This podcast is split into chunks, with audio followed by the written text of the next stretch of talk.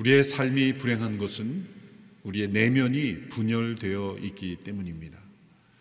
우리의 내면이 분열되어 있기 때문에 우리의 삶에 다가오는 여러 가지 많은 의무들, 해야 할 일들을 순서 있게 올바른 우선순위대로 감당하지 못하는 것입니다. 무엇이 중요하고 또 무엇이 우선되어야 하는지 알지 못하는 것입니다. 그 사람들은 우리의 삶을 해석해주고 우리의 삶을 둘러싸 일어나고 있는 모든 현상들을 해석해 줄 수 있는 어떤 중요한 원리, 법칙들을 늘 갈망합니다. 그래서 베스트셀러 책들, 내용과 상관없이 일단 잘 팔리는 책들은 어떤 법칙, 어떤 중요한 원리, 뭐 이렇게 타이틀을 잡으면 사람들이 일단 주목을 하게 되는 이유는 사람들의 마음속에 그런 갈망이 있기 때문입니다. 그래서 역사에 존재하는 여러 세계관들은 바로 이 세상을 움직이는 중심 원리가 무엇인지를 설명하려는 시도들이었죠. 소위 세상에 대한 우주적 공식 같은 것을 만들려 했던 것입니다. 여러 종교들, 사상, 세계관들 이 바로 그러한 노력입니다. 그러나 사람들의 이 내면은 분열된 내면은 통합되지 아니하고 도리어 이 치우친 모습들이 많이 보이지 않습니까? 사람들에게 역사에서 인정받는 종교들이라 할지라도 그 종교를 따르는 사람들에게서 오히려 이 치우치는 모습, 이슬람에서 일어나는 이 엄청난 이 말할 수 없는 모습들. 그런데 그런 일을 행하는 사람들은 옳다고 여기고 행하고 있는 것은 왜일까요?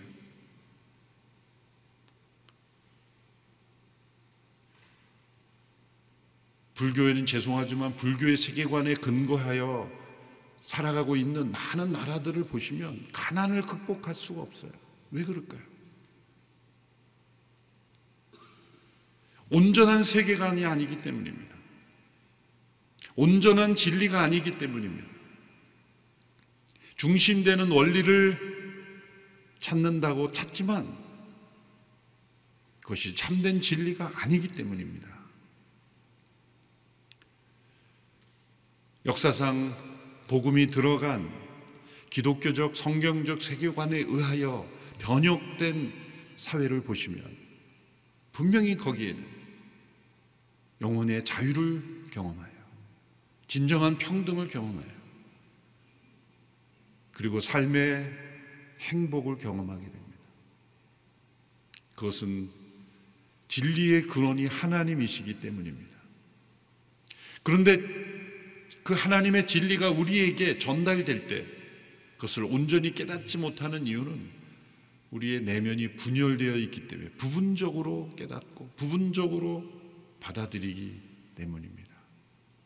우리의 내면에 분열이 심각한 상태이기 때문에 그러니까 구약의 그 하나님의 말씀을 받은 이스라엘 민족조차도 바리새인들 그 예수님 당시의 바리새인들 율법 학자들의 시대에 이르면 일부분을 가지고 전부인 것처럼 그 하나님의 온전한 말씀을 그대로 받아들이지 못하고 자신들에게 맞게 각색하여 해석하는 그런 시대가 됐죠. 역사가 흘러갈수록 더 심하죠. 안식일 규례 하나만 해도 오늘날의 이 유대인들의 안식일 규례를 지키는 거 보면 정말 우스꽝스럽게 짝이 없습니다. 주말만 되면 예루살렘의 시민들이 다 호텔로 모인대요. 목요일 저녁만 되면은 뭐 호텔이 방을 잡을 수가 없어요. 왜 그럴까요? 집에 있으면 안식일 규례를 지켜야 되는데 호텔에 오면 지키지 않아도 되거든요. 집에서는 지켜야 되고 호텔에 가면 지키지 않아도 되는 그게 무슨 진리입니까?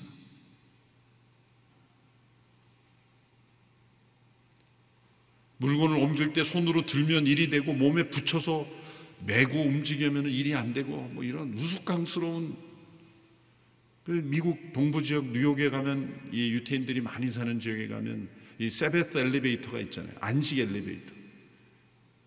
그건 다름 아닌 그냥 전층이 자동적으로 쓰는 거예요. 왜? 누르면 일이 되니까. 엘리베이터를 누르는 힘을 가하면 그것이 안식일을 어기는 것이기 때문에 그냥 전층에 알아서 쓰는 거예요. 그 세베스 엘리베이터라는 것도 등장하죠. 이것이 이것이 인간의 분열된 내면으로 하나님의 그 안식일 규례를 자기 나름대로 각색해서 지키는 이 모습 때문입니다.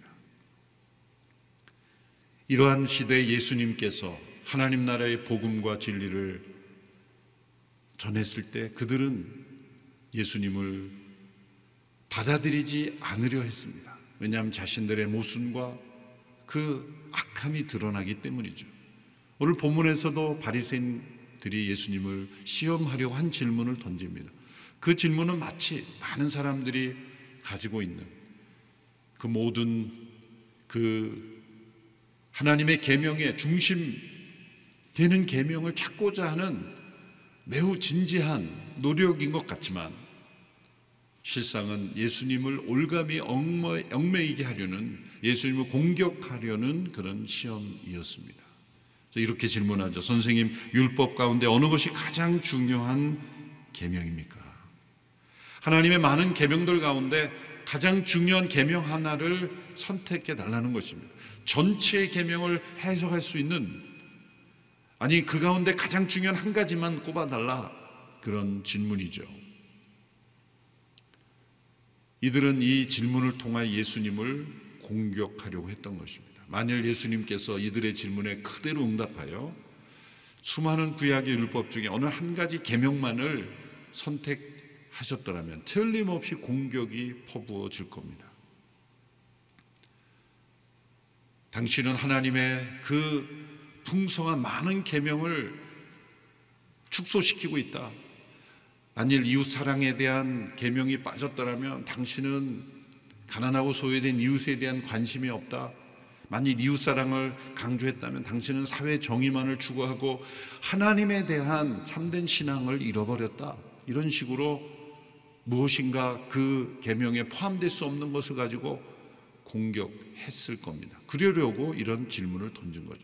근데 예수님의 답변은 그들의 생각을 뛰어넘는 예상하지 못한 대답이었습니다. 그것은 어느 한 가지 계명을 선택하여 답하신 것이 아니라 하나님의 모든 계명을 요약하시는 방법으로 하나님의 모든 말씀을 압축하는 방식으로 설명하여 첫째 계명, 둘째 계명으로 대답하시는 것입니다. 그 말씀이 바로 오늘 본문 37절에서 40절의 말씀입니다.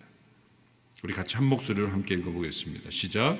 예수께서 대답하셨습니다. 내 마음을 다하고 내 생명을 다하고 내 뜻을 다해 주 내 하나님을 사랑하여라. 이것이 가장 중요하고 으뜸되는 계명이다. 그리고 둘째 계명도 이와 같다. 내 이웃을 내 몸처럼 사랑하여라. 모든 율법과 예언자들의 말씀이 이 두 계명에서 나온 것이다. 가장 중요하고 으뜸되는 계명은 신명기 6장에 기초한 마음을 다하고 힘을 다하고 뜻을 다하여 하나님을 주 너의 하나님을 사랑하라. 오직 하나님 한 분만이 유일하신 하나님이심을 강조하는 말씀에 근거한 것이고 두 번째는 레위기 19장에 나타난 이웃 에 대한 사랑을 강조하시는 말씀입니다. 모든 계명을 이 두 말씀으로 요약할 수 있다. 첫째는 하나님에 대한 사랑이요. 두 번째는 이웃에 대한 사랑이라는 것입니다. 예수님께서 왜 이 하나님 사랑과 이웃 사랑에 대한 말씀으로 모든 율법을 요약하셨을까요? 그것은 우리의 인간의 내면의 분열과 연결되어 있는 것입니다. 우리의 내면은 죄로 인하여 분열되어 있습니다. 죄는 관계를 깨뜨리는 것입니다. 하나님과의 관계를 깨뜨렸고 또 이웃과의 관계를 깨뜨렸고 심지어 자연과의 관계도 깨뜨렸고 그리고 우리 자신과의 관계도 깨뜨렸습니다. 나와 나 자신과의 관계가 깨어졌다는 것. 그것이 내면이 분열되어 있다는 거죠. 그 증거가 무엇입니까? 사람들이 선한 생각을 하지만 선한 행동으로 다 나오지는 않습니다. 분열되어 있기 때문입니다. 마음으로는 좋은 뜻이 많습니다. 그런데 실제 표현은 그대로 되지 않아요. 어린 자녀들을 키우실 때 그런 모습이 많이 나타나죠. 어린 자녀들에 대해서 부모가 사랑이죠. 안타까움이죠. 그런데 막 분노를 해요. 마음은 사랑인데 표현은 분노가 나와요. 이 분열 증상입니다. 또 그러한 부모의 분열된 모습을 보고 자란 자녀들은 아 저렇게 하는가 보다. 그리고 또 그대로 하는 거죠. 그것이 또 상처가 되고 우리 지정의는 다 파편화되어 버렸습니다. 어떤 사람은 지식에는 해박하지만 감정은 그냥 나무 토막처럼 딱딱한 사람들이 있어요. 그래서 지적으로 훌륭한 정말 학식이 많은 사람이 성품이 좋을 줄 알고 결혼했는데 이것은 무슨 벽에 대고 얘기하는 것 같다. 그런 경험이 있죠. 감정과 지성이 분리되어 있는. 어떤 사람은 감정은 매우 뜨거운데 행함은 전혀 없어요. 그게 심해지면 위선이 되는 거예요. 말만 하고 행동은 없는 것.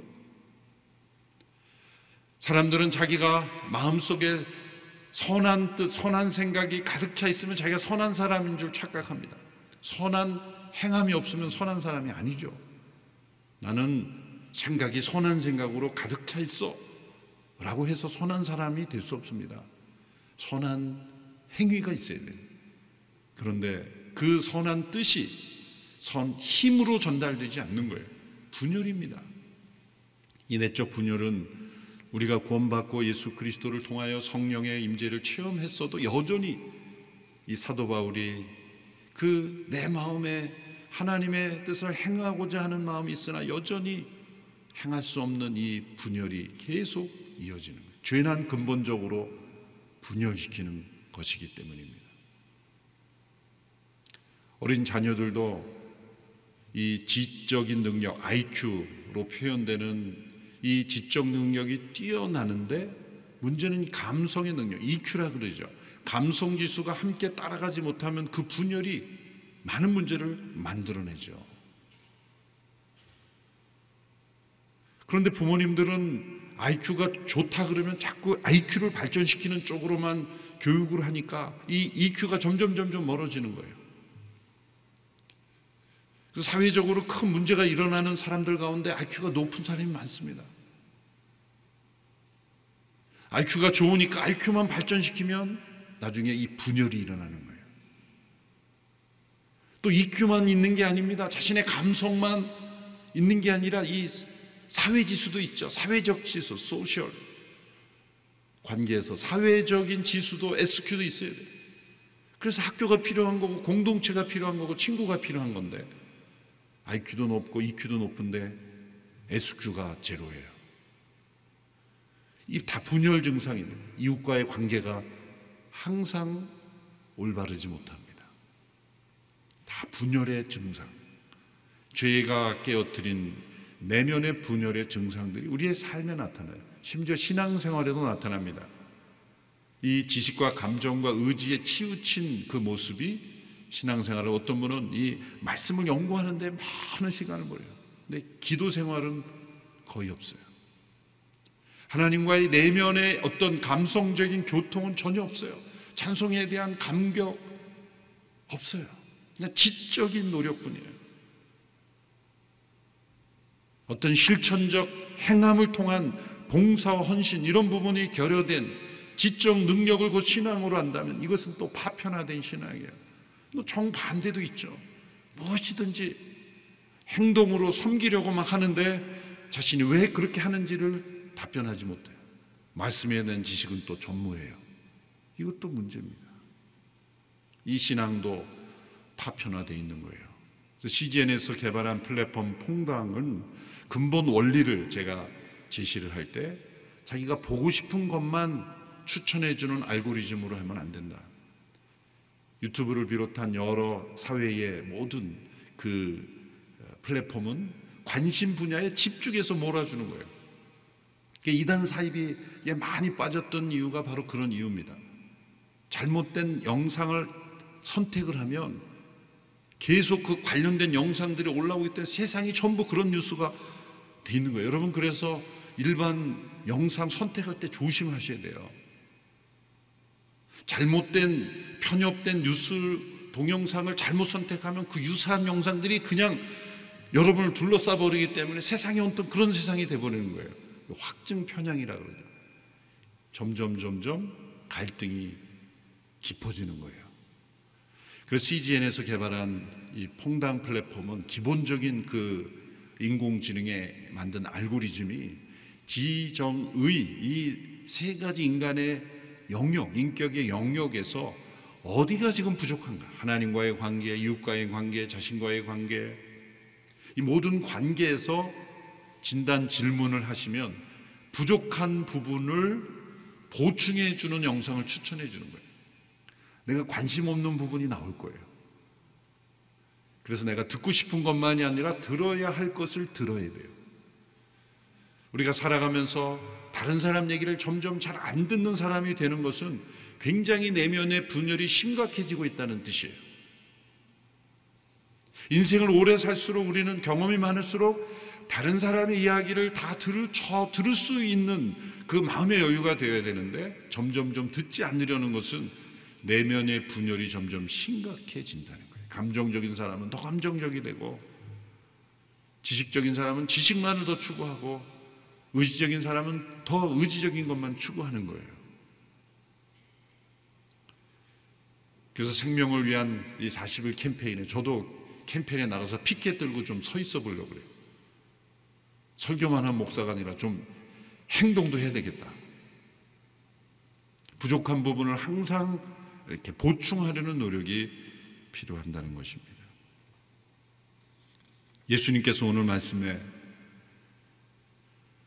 이 바리새인은 예수님을 넘어뜨리려는 시험으로 던진 질문이지만 이 질문에 대한 예수님의 대답은 우리의 이 파편화된 분열된 내면을 통합하고 온전해질 수 있는 길을 말씀하신 말씀이에요. 그것은 오직 사랑입니다. 하나님과의 사랑의 관계, 이웃과의 사랑의 관계, 이 사랑이 우리를 통합시킵니다. 사랑하려면 사랑은 알게 합니다. 사랑은 알고 싶어집니다. 사랑은 느끼고 싶어 합니다. 사랑은 행하고 싶어 하는 겁니다. 죄가 하나님과의 우리의 사랑의 관계를 깨뜨렸기 때문에 이것이 다 파편화된 거. 이걸 하나로 통합할 수 있는 것은 지적인 능력, 감성적인 노력, 어떤 의지적인 행위, 어느 한쪽만을 해서는 안 돼요.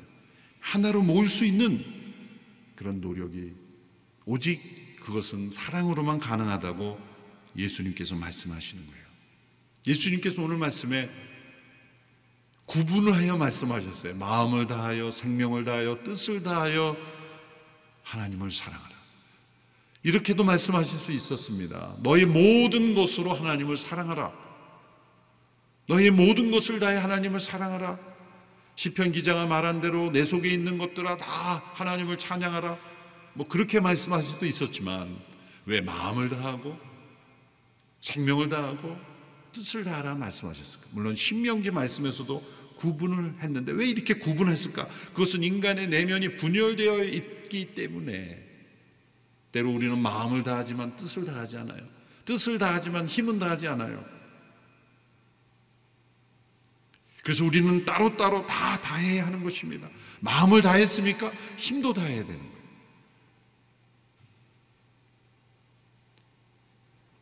여기서 마음이라는 단어는 헬라어로 카르디아, 영어로 하트인데 이것은 인격의 자리, 지성, 감성, 의지고 전인격의 자리를 뜻합니다.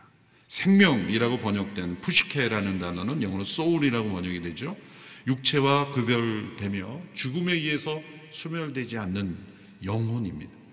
세 번째 뜻은 디아노이아, 이건 마인드라고 번역됩니다. 주로 지적인 이해력, 생각을 뜻합니다. 상상까지 포함하죠. 사실 이 마음, 생명, 뜻으로 번역된 단어들이 사실은 구분하기가 참 어렵습니다. 그래서 어떤 때는 이 하트로 번역되기도 어떤 때 마인드로 번역되기도 하고 그래서 영어 단어도 사실 이거 구분하기가 쉽지 않습니다. 그러다 보니까 번역하면 더 이상해지는 어떤 사람은 지성으로 번역하고 어떤 사람은 어, 마음으로 번역하고 어떤 사람은 생명으로 번역하고 막 이렇게 참 번역하기 힘든 것은 이게 통합되어 있어야 되기 때문인 것이죠. 서로 긴밀히 연결되어 기능을 작동해야 하는 것이 죄로 말미암아 깨어졌고 그래서 우리의 마음이 하나님의 마음과 분열되고 우리의 뜻이 하나님의 뜻과 분열되고 우리의 생명이 하나님의 생명과 분리된 것입니다. 이 모든 것이 다 하나님께로 향하고 그리고 하나님을 사랑하는 것으로 하나로 통합될 때만 우리는 내적 분열을 극복할 수 있습니다. 하나님을 사랑하는 영문이 되면 놀랍게도 자기 자신의 내면 속에 있는 분열이 점점 치유가 됩니다. 우리 어린 자녀들도 하나님을 예배하고 하나님을 사랑하면 부족했던 지적 능력도 개발이 돼요. 열립니다. 풍랑치던 감정도 잠잠해질 수 있어요. 메말랐던 감정도 풍성해질 수 있어요. 도무지 행함이 없던 사람도 행할 수 있게 돼요. 그 모든 것이 하나로 통합되어 밸런스를 이루는데 그것은 사랑이 가능하게 해주는 겁니다. 우리 자녀들이 갑자기 그 여자친구, 남자친구가 생기면 안 하던 행동을 하잖아요. 행위가 바뀌어요. 감정이 바뀌고. 뭐 그런 모습들이 바로 이 사랑이 만들어주는 변화의 모습들이죠. 그 사랑이 자기를 통합시키고 자기를 뛰어넘게 될 때 이웃에게 향하고 그리고 모든 민족들에게 나가게 됩니다. 그런데 문제는 이 사랑이 우리 자신의 본성에는 없다는 것입니다. 죄로 말미암아 깨어졌기 때문에 우리 자신의 본성이 없습니다. 우리는 죄 가운데 태어났기에 하나님을 멀리하는 본성이 있습니다. 하나님을 두려워하는 본성이 있습니다. 하나님을 사랑함으로 나가기보다 하나님을 등지고 마치 빛이 비춰지면 음지로 들어가는 그러한 곤충들처럼 어둠으로 들어가는 빛을 멀리하고 어둠으로 들어가는 그러한 본성이 있습니다. 세상의 나쁜 일들이 다 어둠 속에 이루어지는 것은 빛이신 하나님을 멀리하는 인간의 본성 때문이에요. 어떻게 가능합니까? 그것을 가능하게 하시기 위하여 오신 분이 예수님이에요. 우리가 하나님을 마음과 생명과 뜻을 다하여 사랑할 수 있도록 우리를 구원하시기 위해 오신 분이 예수님이십니다. 그 사랑이신 하나님께서 친히 그 아들을 통하여 우리에게 그 사랑을 전해 주시려고 그 사랑을 우리에게 심어 주시려고 그 사랑을 부어 주시려고 예수님이 십자가에 못 박히신 겁니다. 그 십자가의 보혈로 용서받고 하나님과 화목하게 되고 화평케 된 사람만이 하나님을 사랑할 수 있게 됩니다. 십자가에 나타난 그 하나님의 사랑만이 우리에게 그 사랑이 부어질 수 있게 하는 것입니다. 이웃을 향한 사랑도 우리의 본성에는 없습니다. 우리는 본성적으로 이기적입니다. 자기중심적입니다. 예수 그리스도의 십자가에서 우리 옛사람이 못 박힘을 받고 새 사람으로 성령 안에 있을 때만 우리는 이웃을 사랑할 수 있는 그 사랑의 능력이 우리에게 부여됩니다. 이 두 계명을 온전히 지킨 분은 예수 그리스도밖에 없습니다. 인류 가운데 단 한 분, 예수님만이 마음과 생명과 뜻과 힘을 다하여 하나님을 사랑하신 분이에요. 그 사랑으로 순종하여 그 뜻에 순종하여 마음을 다하고 생명을 다하고 힘을 다하여 사랑하신 결과가 십자가에서 자신을 내어 주신 것입니다. 자신을 못 받고 조롱하는 폭도들과 같은 군중들, 병사들을 용서하시며 그들에게조차 하나님의 사랑이 부어지기를 중부하셨던 예수님. 그분이 곧 사랑이셨습니다. 우리가 어떻게 이 사랑을 할 수 있습니까? 우리의 내면이 통합되는 이 하나님을 사랑하고 이웃을 사랑하는 이 경험을 어떻게 할 수 있습니까? 오직 예수 그리스도를 통해서만 가능한 것입니다. 하나님은 결코 이 말씀을 우리 스스로 지키라고 명령하시지 않았습니다.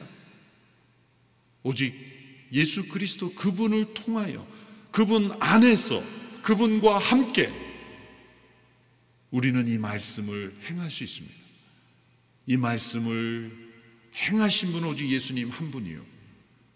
그분의 그 능력이 성령을 통해 우리 안에 전해질 수 있기 때문이에요. 이 말씀 우리 스스로 행할 수 있는 것이 아니라 우리 안에 부활하신 예수님이 임재하심으로만 가능한 거예요. 예수님 안에 거하면 거할수록 놀랍게도 마음을 다하여 생명을 다하여 뜻을 다하여 힘을 다하여 하나님을 사랑하게 됩니다. 예수님이 그 심령 속에 거하면 거할수록 이웃을 자신처럼 사랑하게 됩니다. 이웃의 문제를 나의 문제처럼 여기게 됩니다. 이런 전 세계에서 일어나는 끔찍한 사건들이 우리의 가정의 문제, 우리 민족의 문제처럼 느껴지는 겁니다. 궁극적으로 이웃의 구별이 없어지는 거예요. 누가 이웃입니까가 아니라 내 주변에서 일하는 모든 일들 그것이 다 나의 문제로 여기게 되는 것이죠. 예수 그리스도 안에서 그분을 통하여 그분 안에 거할 때 우리는 이 하나님을 사랑하고 이웃을 사랑하는 그 사랑이 우리 안에 임재하십니다. 예수님을 통하여 하나님의 사랑이 우리에게 부어지기 때문이에요. 이것을 위해서 기도해야 돼요.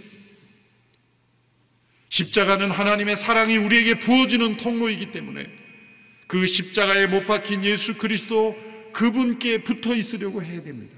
그분 안에 거하려고 해야 됩니다. 놀랍게도 그분을 통하여 우리에게 하나님의 사랑이 부어집니다. 그럴 때 이 말씀이 우리에게 삶으로 체험되는 거예요. 분열되었던 우리의 내면이 하나로 통합되는 거예요. 거기서 우리는 행복을 경험합니다.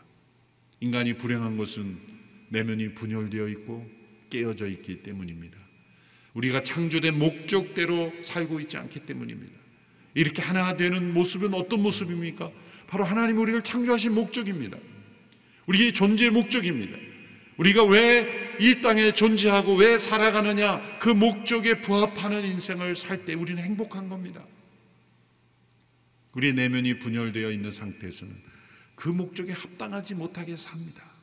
다 파편화되어 있기 때문이죠. 예수 그리스도께서 우리에게 길과 진리가 생명이 되어 주신 것은 바로 하나님과의 사랑의 관계를 회복시켜 주셨기 때문입니다. 깨어진 모든 관계를 회복시켜 주시는 구원의 길이요, 진리요, 생명이기 때문입니다. 십자가에 못 박히신 예수 그리스도를 바라보십시오. 그분의 부활하심으로 우리에게 오신 성령님의 임재를 사모하십시오. 놀랍게도 하나님을 사랑하는 그 하나님의 사랑이 우리에게 부어지는 우리에게 없는 이 사랑이 하나님으로부터 부어지는 은혜를 체험하게 될 것입니다. 그 일을 행하시는 분이 성령님이십니다. 우리에게 이 은혜가 충만하게 넘치고 이 말씀이 우리의 삶에 체험되는 은혜가 있게 되기를 축원합니다. 기도하겠습니다. 하나님 아버지, 죄로 말미암아 끼어진 우리의 내면, 우리의 삶, 우리의 관계가 예수 그리스도의 십자가 성령의 역사로 다시 회복되는 은혜를 허락하시니 감사합니다. 마음을 다하고 생명을 다하고 뜻을 다하고 힘을 다하여 하나님을 사랑하는 영혼 되게 하옵소서. 이웃을 내 몸과 같이 사랑하는 영혼 되게 하옵소서. 오직 예수 그리스도 그분 안에 가능한 변화인 줄 믿습니다. 그분이 나의 생명이 되고 능력이 되고 나의 지혜가 되고 나의 모든 것이 되옵소서. 예수님의 이름으로 기도합나이다. 아멘.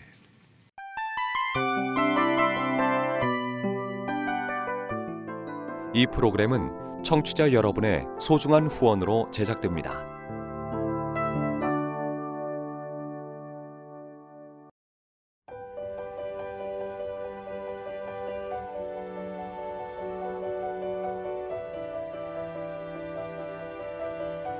세상에는 수많은 교회들이 있지만 더 깊이 있는 말씀 강해를 찾기 위해 크기로만 교회를 선정하지 않습니다.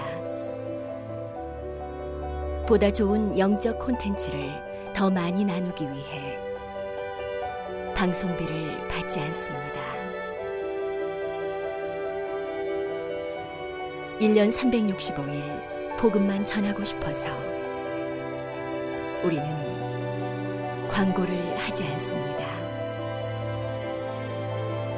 온누리의 복음을 땅끝까지 CGN TV와 함께 땅끝 선교사가 되주세요.